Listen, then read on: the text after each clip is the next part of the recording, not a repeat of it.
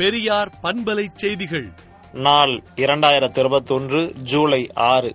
ஒன்றிய அரசின் ஒளிப்பதிவு சட்ட திருத்த மசோதாவை திரும்பப் பெற வேண்டும் என்று தமிழ்நாடு முதலமைச்சர் மு க ஸ்டாலின் ஒன்றிய அமைச்சர் ரவிசங்கர் பிரசாத்துக்கு கடிதம் எழுதியுள்ளார்.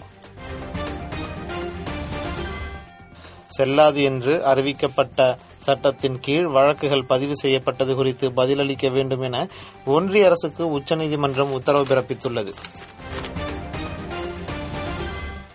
பிரதமர் கரீப் கல்யாண் அன்ன யோஜனா திட்டத்தின் கீழ் இலவச ரேஷன் பொருட்கள் வழங்கும் மையங்களில் பிரதமர் மோடி மற்றும் தாமரை சின்னத்துடன் கூடிய விளம்பர பேனர்களை வைக்குமாறு தங்களது ஆட்சி நடக்கும் மாநிலங்களுக்கு பாஜக உத்தரவிட்டுள்ளது.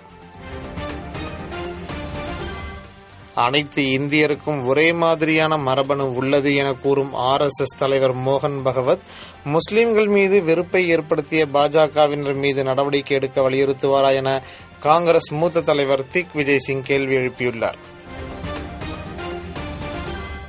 அரசு பேருந்துகளில் விளக்க உரையுடன் இடம்பெற்றுள்ள திருக்குறள் பலகையை அமைச்சர் ராஜகண்ணப்பன் நேற்று வெளியிட்டார்.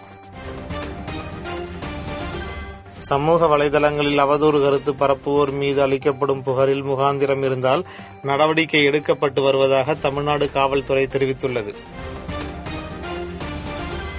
குடும்ப அட்டை கேட்டு விண்ணப்பித்த பதினைந்து நாட்களில் தகுதியுள்ளவர்களுக்கு குடும்ப அட்டை வழங்கப்படும் என உணவுத்துறை அமைச்சர் சக்கரபாணி தெரிவித்துள்ளார்.